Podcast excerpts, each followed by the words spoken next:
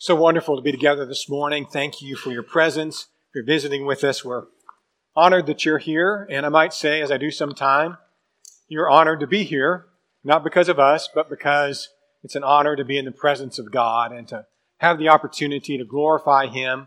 Uh, so thank you for your willingness to participate in that and to join together with us in glorifying our Heavenly Father. It is our desire that we have Him help us achieve higher heights, to be planted on higher ground as we live in this world, a closer relationship with Him, uh, live above the world, and to come closer and closer to heaven every day. As was mentioned already, the lesson this morning is entitled The Oracles of God and the Language of Ashdod. To some this morning, that title may mean absolutely nothing to others who have heard me speak about these things before, you're saying, we think we know where you're going with this, Steve. So uh, again, we have a, a, wide variety of folks that might be uh, listening this morning. I realize that. But I do think uh, that the lesson will unfold very plainly and that it will be one that helps us uh, learn to speak in ways that are pleasing to God as we talk about things that are important in this world. Stanford University is one of the most elite educational ed- institutions in America. It's located out in California. It's highly, highly rated and respected uh, by those in the academic world. Last year, uh, it launched uh, an initiative through its IT department that was called the Elimination of Harmful Language Initiative. That is ELLI for short uh, the acronym. So ELLI was an initiative that was put up on a website by Stanford. Basically, they're trying to get all sorts of harmful language off of their websites and published material and all of that sort of thing. Um, as they explained, this is, they said, a multi-phase, multi-year project to address harmful language in IT at Stanford. And so as you, you read what it is that they put out, they have decided that words like brave and American and take a shot at it, hip hip hooray, submit, ladies and gentlemen, are all harmful words and phrases that should be eliminated. The word brave, according to the guide, that they put out was deemed harmful because it perpetuated stereotypes of the noble, courageous savage. In other words, Native Americans. The word submit was objectionable because, depending on the context, the term can imply allowing others to have power over you. Hip hip hooray was objectionable because it was used by Nazis when rounding up Jewish citizens during World War II. Ladies and gentlemen was objectionable because it lumps a group of people into gender binary groups which don't include everyone. So that was their reasoning for some of these words. The word American, by the way, was objectionable because there are over 40 countries in the Americas, and how dare those citizens of the United States, you know, call ourselves Americans when you've got 40 other countries that are in North and South and Central America. Of course, I'm not sure that any of them have the word America in the name of their country, as in the United States of America. But be that as it may, Americans is supposedly bad. So that, that's some of the reasoning. Again, this is an elite college, elite, elite university. Uh, some of the brightest minds in America are graduates of there, teach there. Uh, so it's fairly significant that they would put this out. Now, to clarify a little bit, uh, about a month after they put it out, they took it down because there were a lot of people who objected to it from all walks of life, from you know every spectrum of the political realm and all of that. So they they did take this down. But I will say also that not only Stanford, but many other institutions of higher education and corporations are using this very same type of thinking to limit the language that is used in workplaces and in schools and in academic pursuits and in public discourse. Now, that's just a fact. This is just an example of what's going on in the world. It happens not only in academia and the political world, but also among denominations, religious groups. Denominations are doing the same thing, uh, trying to limit language that they believe is harmful in some way. So I read a story just night before last uh, of a um, meeting of leaders of the Church of England, the Episcopalians, these Anglican bishops, as they call themselves. The Bishop of York addressed the assembly and said that what they call the Lord's Prayer, Our Father who art in heaven, hallowed be thy name, we call that the model prayer usually, or the disciples' prayer, but whatever you want to label it. Uh, the Bishop of York, so called Bishop of York, said that uh, we need to rethink that because of the word father being patriarchal, you know, where men rule. And uh, we need to rethink that prayer because he said it's problematic to use the word father. Now, again, there were some in that group that objected to what he was saying. And one in particular said, well, don't we just need to say what the Bible says? I like that. You know, and that's kind of where we're going in the lesson this morning. Let's start with a few principles. The language of God's people matters.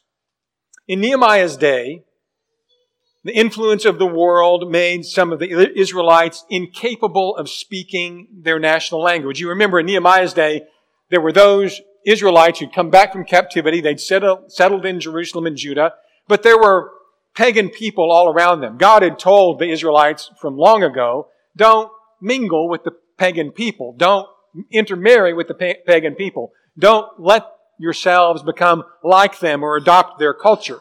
But all throughout their history, they basically didn't listen to that, and all the way into the days of Nehemiah, a thousand years after Israel was established as a nation, it's still a problem. So in Nehemiah chapter 13 and verse 23, in those days, Nehemiah says, I also saw Jews who had married women of Ashdod, Ammon, and Moab, and half of their children spoke the language of Ashdod and could not speak the language of Judah, but spoke according to the language of one of the other people. That was a problem because it showed that the world around, the pagan world around Israel, was affecting and infecting even the children of the Israelites. The fact that the children born from these mixed marriages, as it was, spoke mixed languages. And that demonstrated that they were not being raised to serve the one true God. They were being raised to speak corrupt language, to live by corrupt morals, and to participate in a corrupt religion. That was the problem. It's still the problem today, metaphorically at least. God is glorified when we speak His things, His words in His way. In 1 Peter chapter 4 and verse 11, the contrast to the language of Ashdod is what God wants. 1 Peter 4 and verse 11, if anyone speaks, let him speak as the oracles of God. The oracle is basically the, the mouthpiece of God. When you talk, you need to talk like God talks, like God would say it, like God did say it in His Word. If any man speaks, let him speak as the oracles of God. And the end of that verse, as it talks about a couple of other things, but the point of it is that God may be glorified. It doesn't glorify God to say things the way everybody else says them. It glorifies God to say things the way God says them. That's Peter's point. That's my point this morning. Our language must be pure, even to call on the name of the Lord and to unify ourselves in doing that, it's important that all of us learn to speak the language of inspiration, the language that God has given us in His book to talk about holy things, or anything as far as that goes. In Zephaniah chapter 3 and verse 9, prophecy about God's blessing His people in the future. He says, Then I will restore the peoples to the peoples a pure language that they may call on the name of the Lord to serve Him with one accord. Pure language. Language is important. God wants us to use the language, the kind of terminology that He has given us to talk about His things, to talk about His ways. The world pressures us to pervert the oracles of God. Words are not only the way we express things, but think about this words are the way we think about things. And so changes in our vocabulary actually change our thinking. It's not just that our thinking changes so we use different words. We use different words, our thinking will change about those things. The world knows that. For many uh, years, uh, since the 1980s at least, there was this movement that was properly called political correctness. I can remember, I was telling somebody this this morning, I, I can remember working on uh, a graduate degree in the late 80s and early 90s and being hit with terminology that I could and could not use to talk about issues like multiculturalism, for instance, which was really a big thing back then. And, and political correctness had, had fully, uh, you know, come upon the American culture where there were things that you couldn't say in the workplace, things that people have been saying for years, not hurt anybody's feelings, everybody understood what they meant, but now all of a sudden, that's not the word to use. You've got to say some other word. What happened in higher education about 40 to 50 years ago is that people who were leading the way, cutting edge academics, realized what I just told you a minute ago that if you can change people's vocabulary, you can change the way they think. And that's what that was all about. And that's what it still is all about. You might say, well, that just applies to people you know, who go on to higher education and get those upper degrees and all that. Yeah, and all of those people become our political leaders, our judges, our, you know, uh, captains of industry, and then that trickles down to everybody.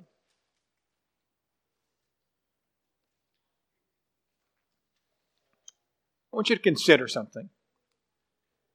The world, as well as false religion, may look like a lamb but talk like a dragon. Appearing harmless, but speaking poisonous words. There is a picture that's given in one of the visions that John has in, in Revelation chapter 13. There are two beasts that come up. There's a, a beast out of the sea and a beast out of the earth or the land. So the sea beast plainly represents the Roman Empire. I'm not going to get into Revelation deeply this morning, but here's the Roman Empire. And here is the land beast that comes up, and the land beast uh, looks like a lamb, looks, you know, very pleasant and uh, something that's nice, and we like to pet it, you know, be in the petting zoo. But it talks like a dragon, and the dragon in Revelation is the devil. So it seems harmless, but he's saying things that are vile and corrupting. And in fact, he's saying things that draw people into paganism, to the worship of the beast, the Roman emperors, to the cooperation with the beast and persecuting Christians. And that's not a whole lot different from what we're seeing in the world today, where these, you know, innocent academics, seemingly, these people who are just trying to purify our language a little bit and help us be more understanding and careful about what we say, well, that seems really nice. And maybe a little of it is, but at the core, it's as corrupt as it can be. Looks like a lamb, talks like a dragon. It's teaching us to talk like the dragon.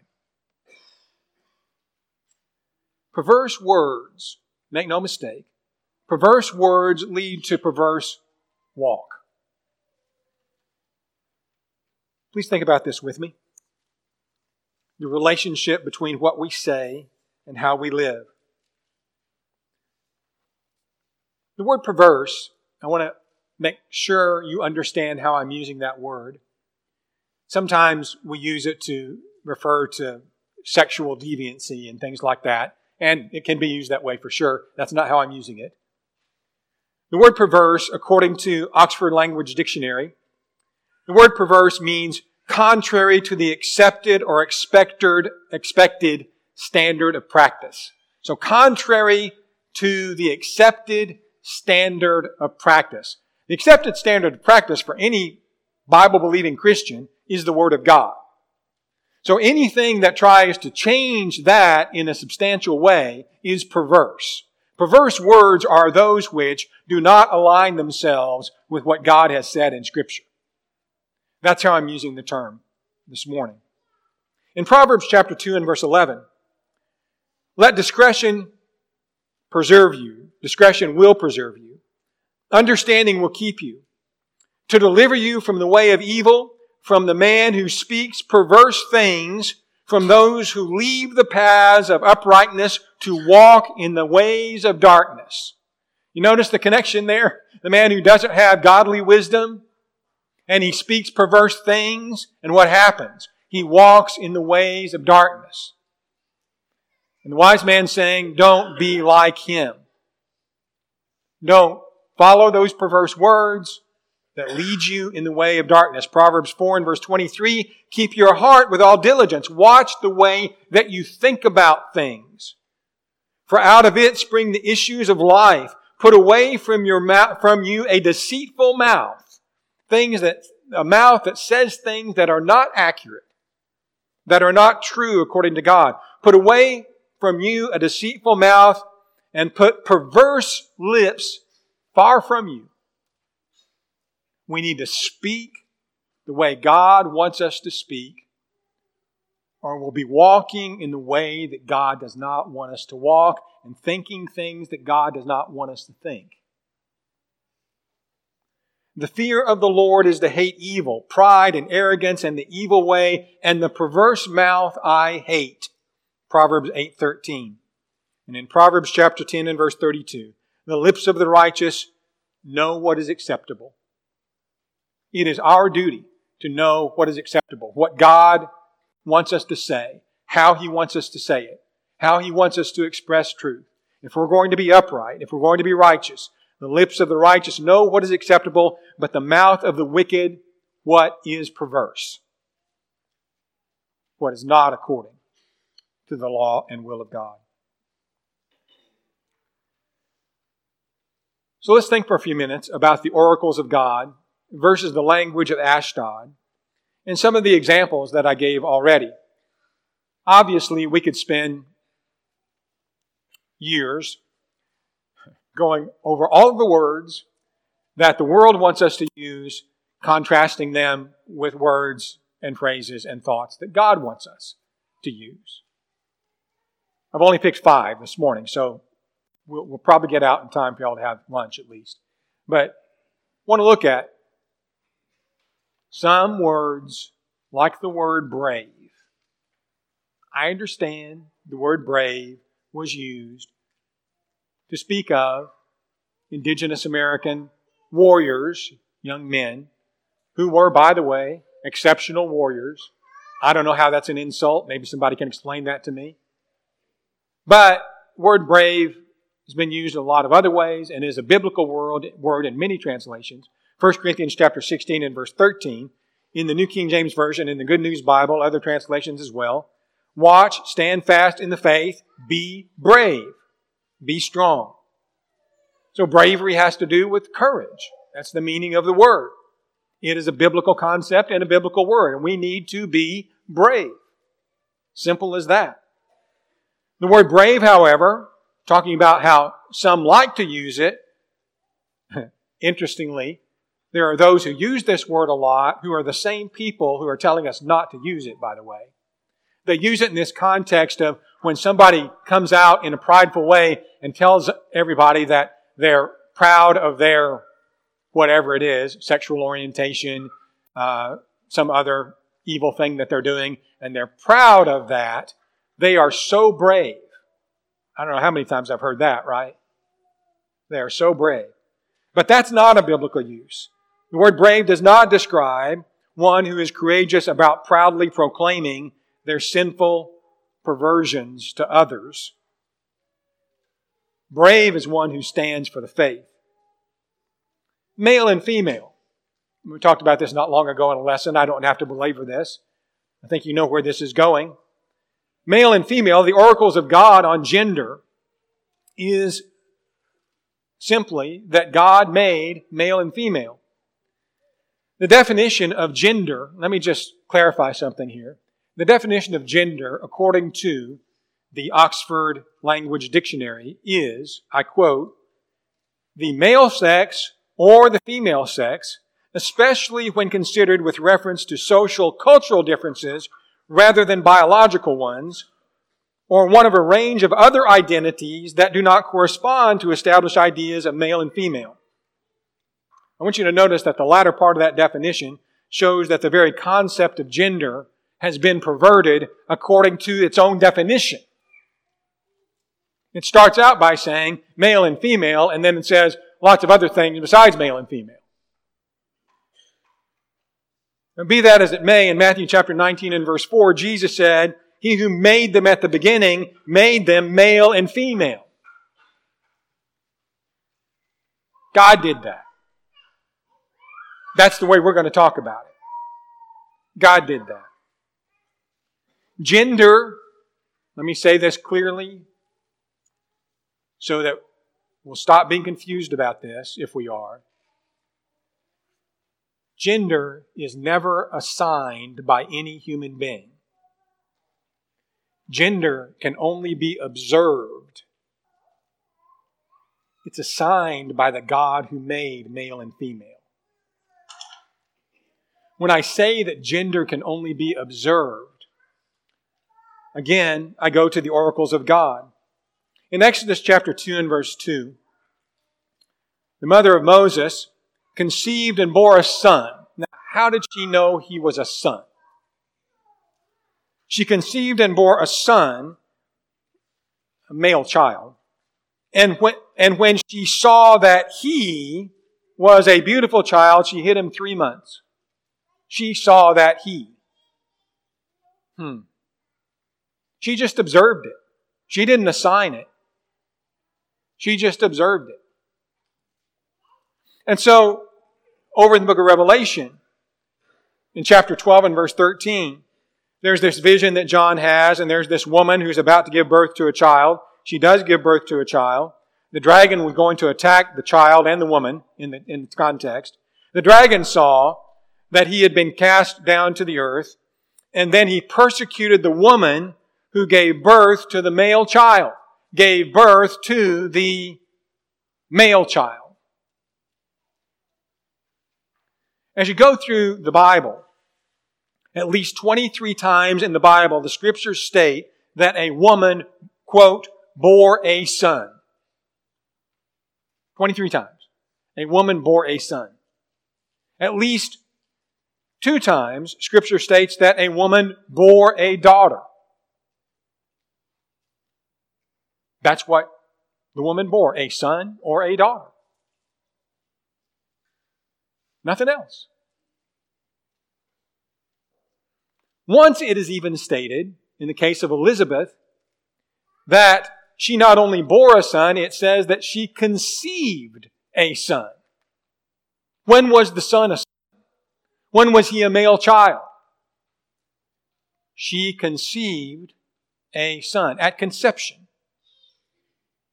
That's when God assigns gender. All we do is observe it. That's reality. That's how the Bible wants us to think about it and speak about it. That's the oracles of God. The word submit is a biblical word. In most translations of the Bible, sometimes translated subject. You have the word submission and subjection. The word that's uh, translated submit is also sometimes just translated obey. It's a biblical word requiring us to acknowledge and obey one who has legitimate authority over us. Of course, today it's be- being redefined by members even of the Lord's church, but especially of the denominational world, in such a way as to lose the entire force of the word. No longer do you put yourself under the power of somebody else. No longer are you subject to their will for you. No longer are you obligated to do what they say, to obey them. Because according to the world and a lot of religious people today, that's not what submit means. And yet it is what submit means. And it's clearly revealed throughout Scripture in the context that it's used. And I'm not going to go through the many, many contexts where this word is used, but a sampling. Ephesians chapter 5 and verse 2, Wives, submit to your own husbands as to the Lord. Are we supposed to obey the Lord? Are we under His authority? Do we give Him power over us? Isn't that what we do? To submit to Him? In the same verse says wives are to submit to their husbands as to the Lord.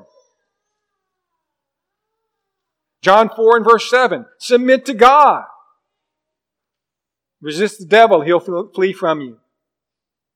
1 Peter 2 and verse 13, submit yourselves to every ordinance of man for the Lord's sake, whether to the king as supreme or governors who are sent by him.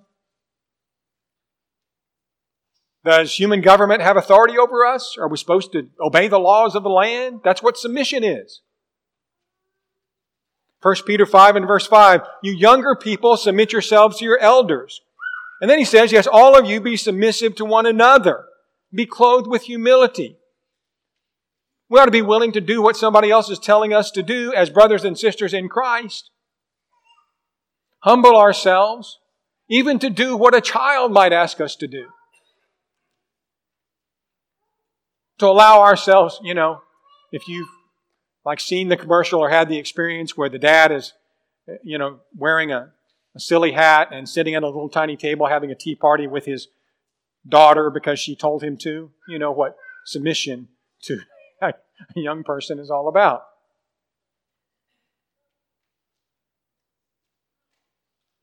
Submission is something we do willingly. I understand that. But it is giving someone power over us. It is putting ourselves under them. The very meaning of it. And only the language of Ashdod would say otherwise. What about the word pastor and also the word preacher? We're looking at words now that our denominational friends have perverted, if you will. Uh, our brother Chad Brewer, who is a preacher that Eastside supports, uh, wrote a really good little piece on Facebook this last week, and it was about this very subject.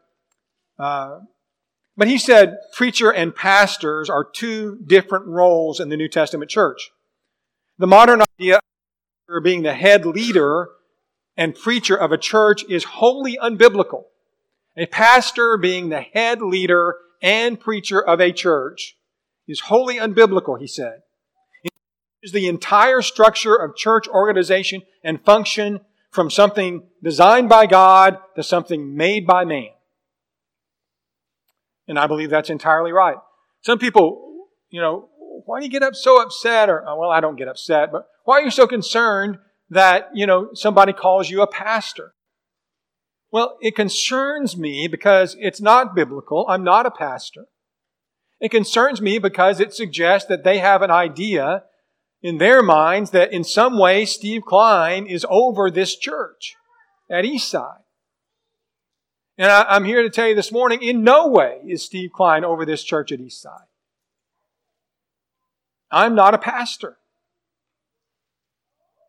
We have pastors here who, according to the language of God, rule over this church. That's the word that's used, rule. They do so with humility. They do so with concern. But let's just go through this quickly. I know many of you are aware of this, but I know some uh, may not be aware. Pastor, the word pastor, is only used once in the New King James Version of the Bible.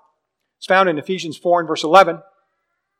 God Himself gave some to be apostles, some prophets, some evangelists, and some pastors and teachers. Notice, evangelists listed differently than pastors, listed separately even than teachers.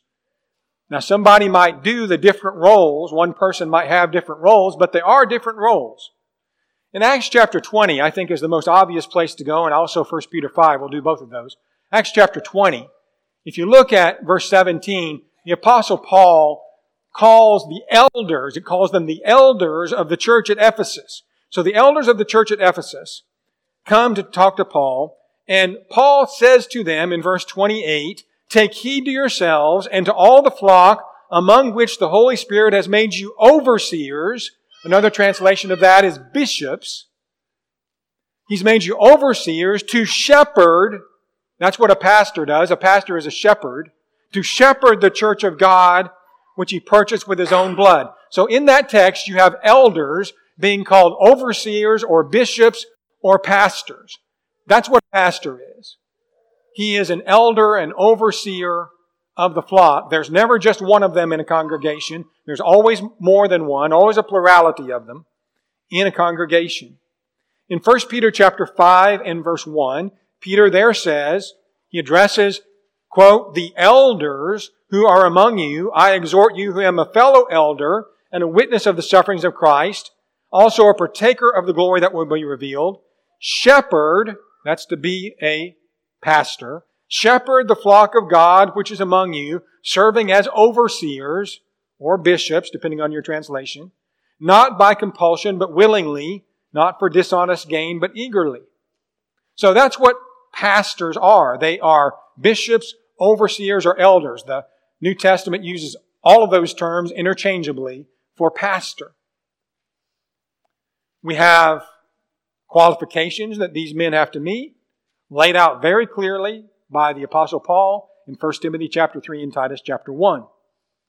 In contrast to that, a preacher is someone who is a public proclaimer of the gospel. I say that, although sometimes he could also be a private proclaimer of the gospel. The word Greek word is kerusso. And it literally means a herald. It would be the word that was used for the town crier. Okay? Somebody who goes around publicly proclaiming the words of the king. It's used in passages like Romans 10 and verse 14. How shall they hear without a preacher? Another word used synonymously in Scripture is evangelist. That's just one who is evangelizing. The word evangelist comes from the word gospel, gospelizing. Somebody who's sharing the gospel. And so in Ephesians chapter 4 and verse 11, we noticed already that Paul says God gave some to be evangelists. They're also called ministers. Now the word minister just means servant, so it can be applied to a lot of people, actually. There are a lot of ministers here. But when it comes to a preacher, a preacher is specifically a minister of the gospel. He is serving the gospel to others. So you can see in a passage like 1 Thessalonians 3 and verse 2, Paul speaks of Timothy as our brother and minister of God, our fellow laborer in the gospel. In 2 Timothy 4 and verse 5, he calls Timothy an evangelist. He says, do the work of an evangelist. So you have Timothy being a preacher, an evangelist, and a minister. That was his work. Again, you say, well, what's the big, big deal? Well, the, the big deal is let's use the language of God. Let's call things that God has for us by the names He's given us to use. And not conflate, confuse what a pastor is with what a preacher is.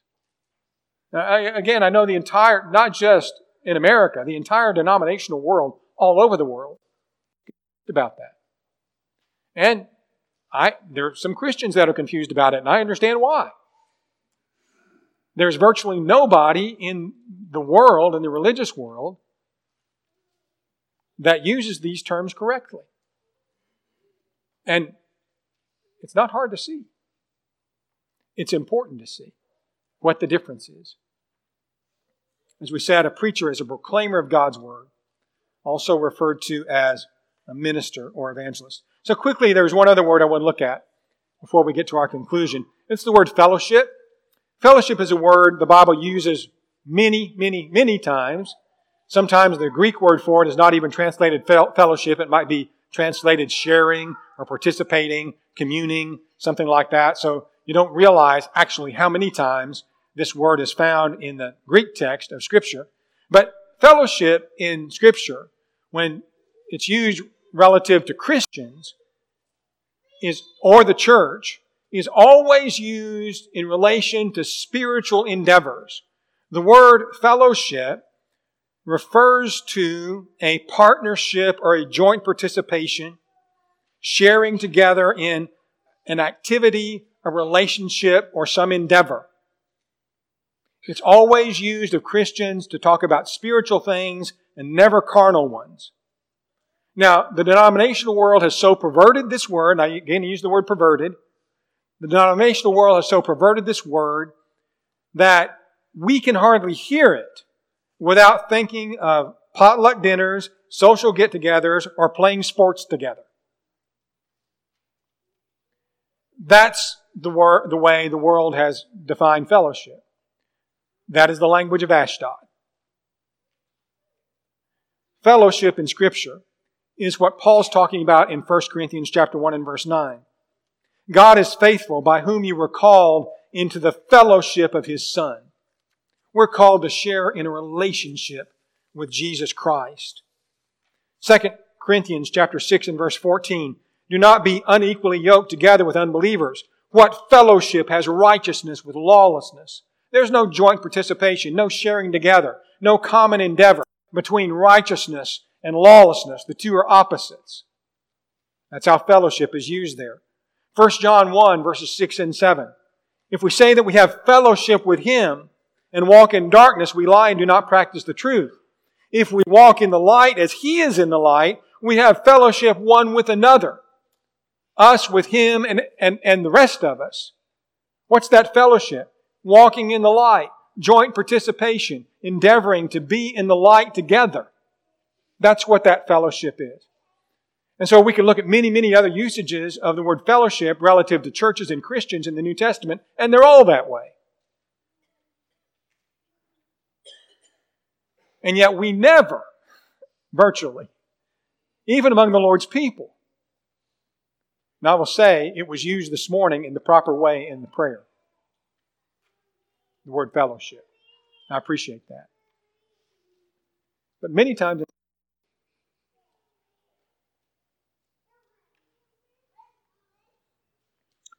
pure language, pure language from the oracles of God.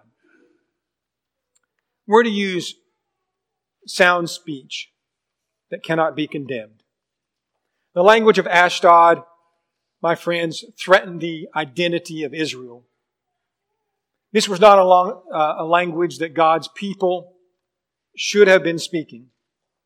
The language we use to describe biblical concepts reflects our own understanding of those concepts and our spiritual maturity. It reflects our careful attention to Scripture and to the doctrine of Christ. If our language is incorrect,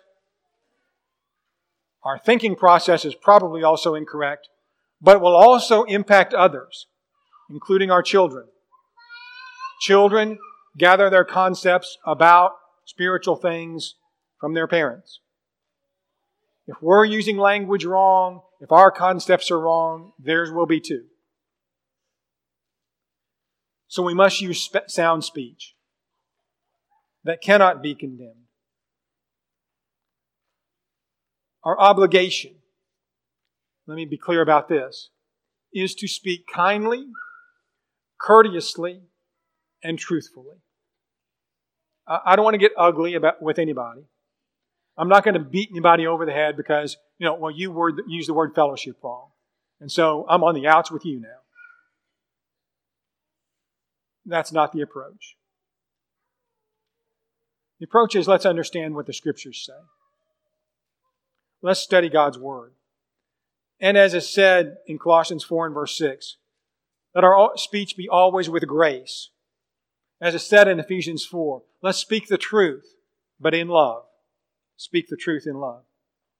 There are three keys to this, just quickly, and the lesson will be yours. First of all, if we're going to speak as the oracles of God and not use the language of Ashdod, we're going to have to meditate on Scripture. Not only read it, but think about it. What has God said? How did He say that? When I talk about this, I need to say it like He said it. That's meditation. Psalm 119, verse 23. Princes also sit and speak against me, but your servant meditates on your statutes. Your testimonies also are my delight. When God's testimonies and statutes and way of saying things is what we delight in, it will inform our minds and change our words. So let's speak of things in accordance with Scripture. Listen to Psalm 119, verse 171. My lips shall utter praise, for you teach me your statutes. My tongue shall speak of your word, for all your commandments are righteousness. See, I get it in my head, and then it comes out my mouth. Lastly, let me say just this. Is this difficult? Is it difficult to think to change our thought processes and language? It is. I have struggled with many, many words and thoughts in my life that came from God. And they're hard to get out once they get in.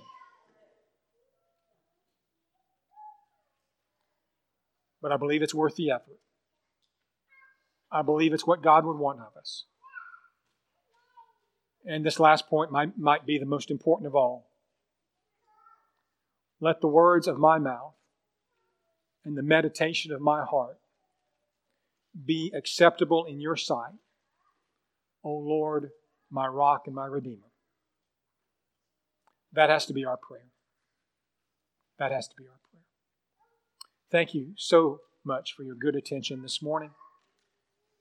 We've not talked about what a person needs to do if they're outside of Christ. If you're outside of Christ this morning and you know what you need to do, we want you to do it.